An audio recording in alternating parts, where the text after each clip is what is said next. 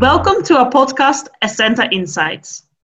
I'm your host, Nanda Felding, a senior partner at Essenta Partners, an executive search firm in London, where I run the global consumer and brand practice. The pandemic has inspired us to take a fresh approach to our business and leverage one of our greatest assets, our global network of executives. We have launched this Essenta Insight series to answer specific questions around many business critical topics.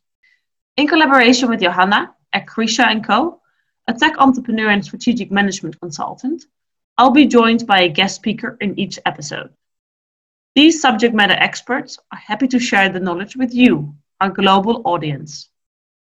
In this episode, we are speaking with Imogen Josh, an experienced senior executive. She took up a portfolio non exec career from 2016 and currently works with quota businesses and professional service firms. People, growth, and transformation are her key areas of input, and she chairs remuneration committees for most of her boards, aiming to encourage purpose, action, and delivery. Imogen's executive career took a highly commercial path with sales leadership roles in the Financial Times Group, Informa plc, and the London Stock Exchange, where she built global teams and businesses in what eventually became the fintech sector. Her big finish was the president of two 1 billion plus revenue data analytics businesses within the S&P Global portfolio. Since the world's landscape changed this year, she has become further embedded in the businesses with which she works, getting even more involved with people, culture, and change agendas, helping leadership teams manage risk, operate with decency, and drive their businesses to embrace opportunity. The morphing of D&I from being something that businesses are thoughtful about and the best take purposeful action on to being at the core of strategic thinking and a critical component of transformation programming has been her long term goal. Finally, it's front and center, and she is deeply involved in making this an advantage for businesses, their people, and their clients. I will leave you in her capable hands and hope you enjoy this first episode. Thanks, Nanda. Thanks so much for inviting me to share a few of my thoughts gleaned in, in the past weeks through my work on a variety of boards and with some great CEOs and leadership teams. The theme I was asked to reflect on was around the relevance of strategy in the midst of this pandemic.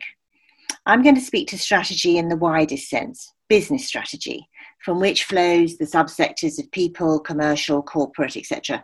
That overarching strategy is the thinking and the planning that takes you to your vision and goals.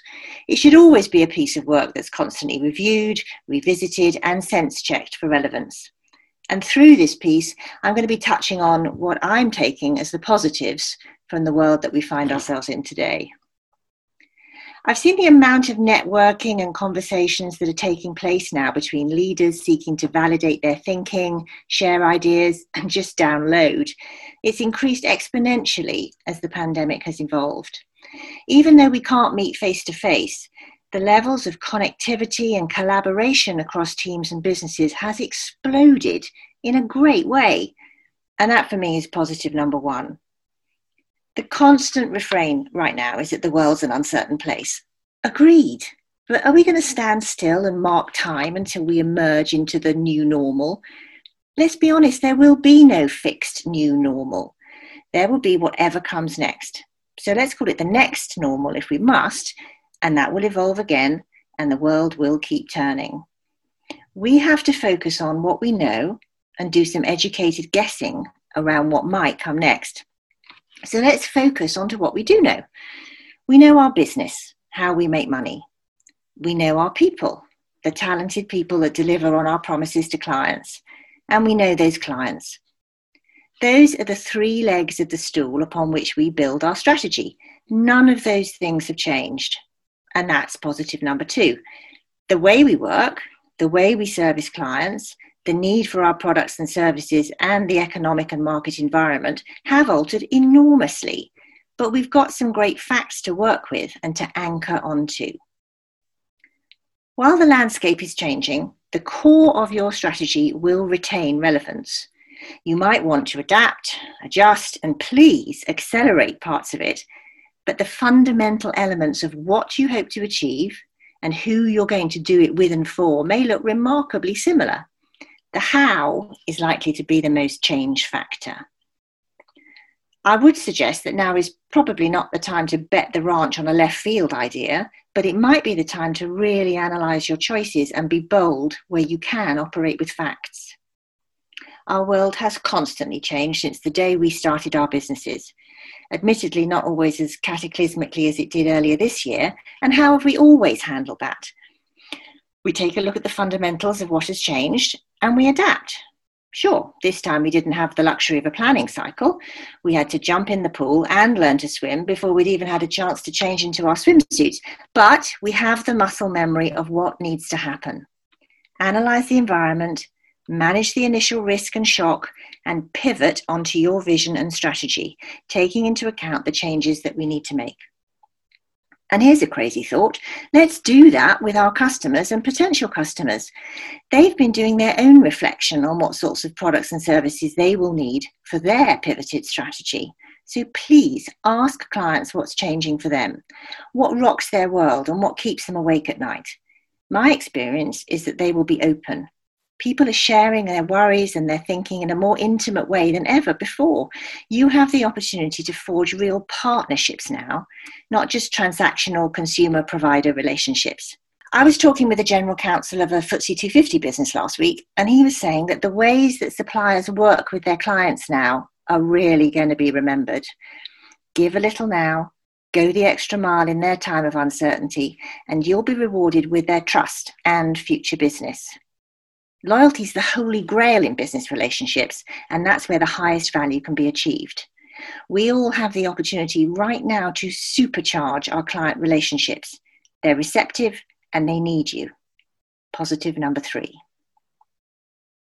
Let's turn to the more operational side of things the infrastructure of people, processes, buildings, and technology these are the elements that, when things are moving along nicely and you're tracking to plan or above or maybe just a bit below, we might be guilty of just leaving alone. It's a luxury that we rarely afford ourselves to plan a total overhaul of who we are, where we operate from, how we operate, and with what tools. And yet, around March of this year, we did exactly that successfully. The world didn't end, we communicated with our people, our suppliers, and our clients.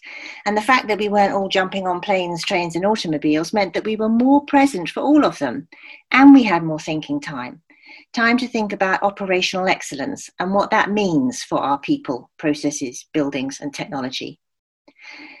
Many's the boardroom that had some of the following discussions maybe we knew that we had some wasted office space and we were going to address it in due course, probably by reducing occupancy through a gentle program of working from home occasionally. Maybe as we thought about talent planning, we were limiting our fishing grounds to, to areas close to our metropolitan hubs.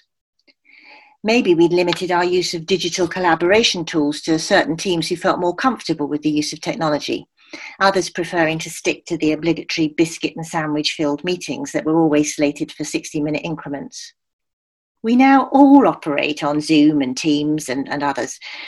And when we have met and done what we needed to do, maybe you're finding, as I am, that we just say goodbye and we sign off. And who knew? The meeting lasted 27 minutes, not the slated 60.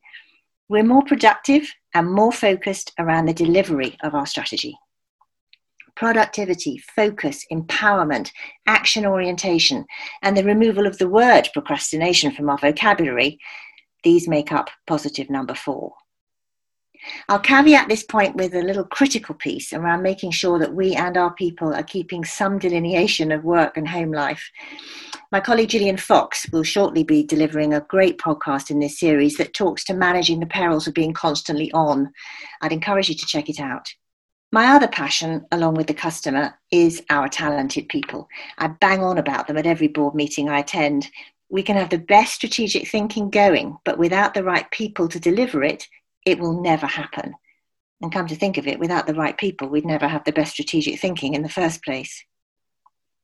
I love the work that I do with boards now, as I will only work with organisations who give me access all areas. The idea of just sitting in the boardroom and working with my non exec colleagues and the top team, however talented and insightful they might be, it's not enough. I want to connect with and listen to a wide range of people throughout the organisation. I operated in the same way when I was a CEO, finding ways and excuses to dip into and across teams to sell my strategy, and most importantly, to listen to a broad range of voices. Every leader needs to have an understanding of how their strategy is landing with their people. Do they get it? Do they have ideas as to how it might be improved or how its execution could be accelerated? There's a reasonable probability that our clients look more like the majority of the organization who don't sit at the top table. So, shouldn't we be listening to those people to get their take on our opportunities and how that could be reflected in our strategy? Particularly at a time when we will be reviewing, adapting, and changing, you cannot over communicate with your people. But that has its challenges as one CEO said to me a couple of weeks ago, he's gone from having a business with five key working hubs to one with two and a half thousand, and he needs to connect with all of them. So please think about how you do this. Think about your messages. Think about your audience. Think about your channel. Be authentic. Share your thinking as transparently as you can, and for heaven's sake, invite dialogue. I've had the privilege of working with some extraordinary teams in my career, and what those teams had in common was that we worked to create a sense of why not? Why can't we be the best at what we do? Why can't we be the team that others aspire to join? Why can't we change the game, design the rules, and make sure that we win? So please, let's not talk about going back to normal. We're not going back to anything. We are moving forward. What I want for us all now as we navigate the coming months is to ensure that we use this unprecedented level of disruption to engender positive change in the ways that we plan and execute on our strategy. Strategy that means that we will be more inclusive and open to new ideas and ways of working. We have already achieved extraordinary things in the ways that we've kept delivering to our customers and kept people safe and engaged. As leaders, we've reflected more in the past 12 weeks on what we stand for and what we want to be known for than at any time in my 35 year career. We are in the perfect storm of virus, technological advancement and digitalization, and social foment. Diversity and inclusion, this is no longer a statistic that we all strive for. Now it is a table stake. Our people, clients, and investors are saying, don't talk to me unless you're showing me that this means more than words. As business leaders, we have a responsibility to do the right thing, to behave with decency and fairness, and to take that outside our business environment and into broader society. Our people are already considering what sort of an organization they want to work for, and we will be judged by our actions now and in the coming weeks as never before. Your strategy underpins everything that you do. That hasn't changed.